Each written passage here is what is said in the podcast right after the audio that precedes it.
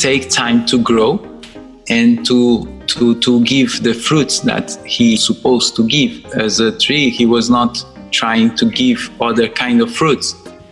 He he's a tree that uh, understand that uh, we can face wind we can face so many difficult things in life but if your roots is very strong and if you really protect yourself strongly uh, then you will you will overcome those weathers those difficult weathers and create an environment around you for you to get to know what kind of fruit you're supposed to give. So uh, Quendalima is a, it's a tree it's a tree that uh, already knows what kind of fruits he gives. He's not worried about uh, giving your fruit because even if it tastes good, even if it's the best fruit in this season, he knows that uh, the, he has his own season too. And mm. there is a moment that the fruits will come, and there is a moment that the leaves will fall down.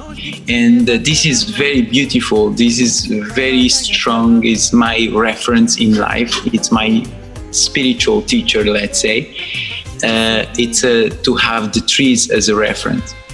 And this is taught me a lot, and uh, that's why Art Kaizen came because I wait for my moment. I I didn't rush it. Uh, that's why Inner Kaizen Numerology came. I I don't rush. I, I wait for the season